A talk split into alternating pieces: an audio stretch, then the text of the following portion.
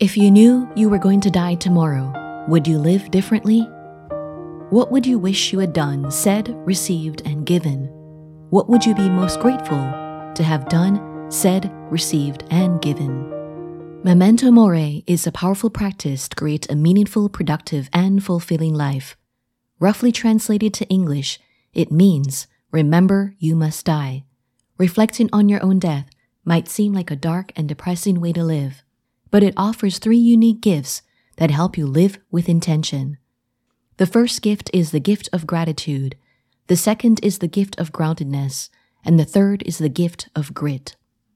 A joyful, good life doesn't mean you're happy all the time.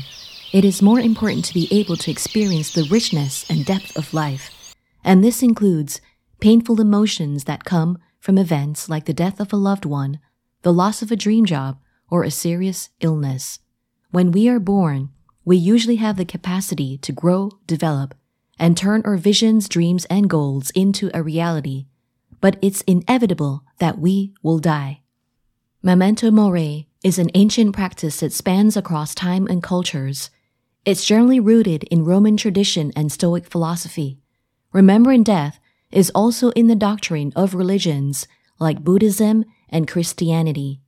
Ancient philosophers like Marcus Aurelius, Seneca, and Epicurus had a lot to say about death. Marcus Aurelius was a Stoic philosopher and a Roman emperor from 161 to 180 CE. He is known as the last of the five good emperors. In his journal, published as Meditations, Marcus wrote, You may leave this life at any moment. Have this possibility in your mind in all that you do, or say, or think. Seneca was a Stoic philosopher and a leading advisor to Nero, the fifth emperor of Rome, from AD 54 to 62. In Letters from a Stoic, Seneca wrote that the law of fate has a limit fixed for us. Quote, Let us so order our minds as if we had come to the very end. Let us postpone nothing. Let us balance life's account every day. The greatest flaw in life is that it is always imperfect and that a certain part of it is postponed. In his essay on the shortness of life, Seneca cautioned us to not waste time on trivial matters and to make each moment count. Epicurus was an ancient Greek philosopher who taught that pleasure is the principle and end to a happy life. He believed the fear of death was the main source of misery. And until you can embrace death anxiety, it's hard to enjoy life and get satisfaction from it. You don't have to be philosophical or religious to reflect on death. It is a practical practice that helps you to be grateful, present, and resilient. This is episode 53 Three Gifts from Memento Mori Remembering You Will Die. Welcome to The Incrementalist. My name is Dyan Williams, and I'm your productivity coach who will help you make big changes in small steps. Irvin Yalom, an existential psychiatrist and best selling author, says everyone fears death in his or own way. In his book, Staring at the Sun, he writes the fear of death is not a standing for something else. He notes Psychotherapists often assume, mistakenly, that overt death anxiety is not anxiety about death, but is instead a mask for some other problem. He describes grief as an awakening experience. It makes you more mindful of your very existence, your whole being. The fact that a loved one is alive brings a sense of comfort and security, even if they're incapacitated or ill, or you don't speak to or see them daily. Yalom writes, Though the physicality of death destroys us, the idea of death saves us. He posits that the two states of non being, the time before our birth and the time after death, are identical, yet we have so much fear about the second state of darkness and so little concern for the first. Whether or not you have religious or spiritual beliefs about death, it's hard to know for sure what will happen to us when we die. But when we move from death anxiety to death reflection, from a negative reaction to a positive response, to knowing we will die, we can have a deeper life. We receive the first gift of memento mori, gratitude. When we remember that life is fleeting and fragile, we're less likely to take things for granted. We appreciate what we already have. we're grateful for not just the big things, but also the small pleasures, whether from our own doing or from nature, like the sunny weather and the changes in seasons. You savor solo time or enjoy family time. You're more present with others, like your children, your parents, your spouse, your sibling, your friends, your neighbors. Gratitude is being more present even as you're getting ready for the next thing. You engage in healthy habits and rituals as you aim for high, hard goals. You're grateful for yesterday and for another day. You move through your morning with intention. You enjoy tea time. You savor the moment as you begin your day. The simple act of making yourself something to eat brings joy. Maybe it's scrambled eggs. You feel great as you whisk the eggs, heat up the butter, pour the eggs into the pan, and stir slowly. You experience the vibrant energy when you're outdoors at the playground. You take note of the sights and sounds.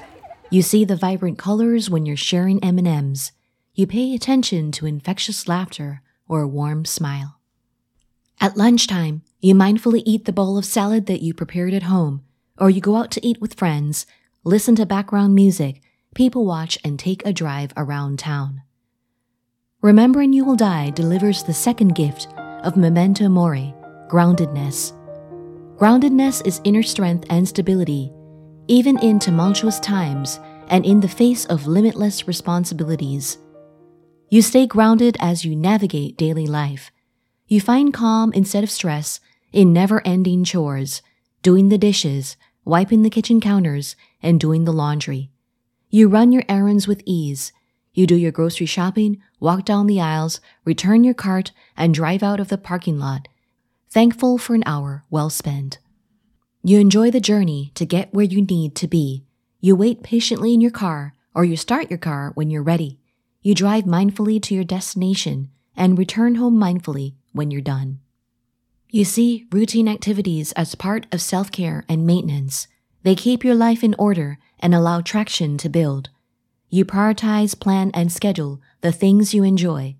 This could be taking a walk with loved ones and friends on a sunny spring afternoon or walking solo on a scenic pathway, feeling your feet touch the ground and mind wandering. You spend time in your yard, soaking the sunlight, gaze at the blue sky, and listen to the birds chirping and the sounds around you. You take a strategic pause, open up your journal, plan your day, and sip on coffee with or without cream before you move into your next task. You savor your grounding and centering practice like feeling the warmth of the sunlight, rolling out your yoga mat, stepping onto your yoga mat, doing breath work, feeling the weight of your body resting on the ground beneath you, meditating, and starting your day. Reflecting on death in a healthy way gives you the third gift of memento mori, grit.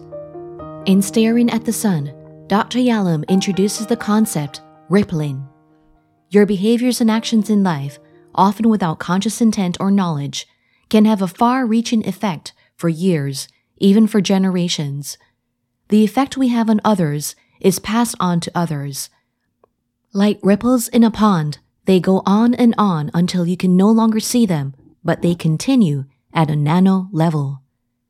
Rippling does not necessarily mean leaving behind your image or your name. Rippling refers instead to leaving behind something from your life experience, some trait, some piece of wisdom, guidance, virtue, comfort that passes on to others, known or unknown. On a daily level, grit starts with waking up at a set hour to greet your day.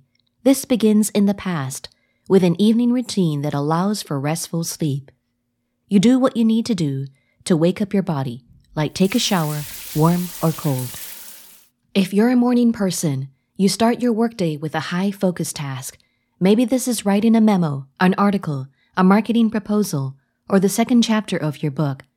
You don't freak out when you face writer's block. You just start typing to build momentum and get into the flow state. Or maybe you wait until your focus and energy ramp up. You do your hard work in the mid morning when your mind is clearer, or in the early evening when the afternoon slump is over. Grit is sticking with what's most important to you even in the face of obstacles. You not only bounce back from failures and setbacks, but get stronger and smarter as a result. You know your limits. You add on more weight as you build your strength and endurance. You maintain, mend, and mind what is. You nurture and care for the things that are within your control. You help them grow, thrive, and stay alive. You let go of the things that you don't control. You appreciate that they don't need your stepping in, meddling, and participating. You learn a new skill or develop existing ones. You show up at the arena, get in the rink, practice what you can do, or take a class to get to the next level. You make consistent incremental improvements to reach competence or mastery.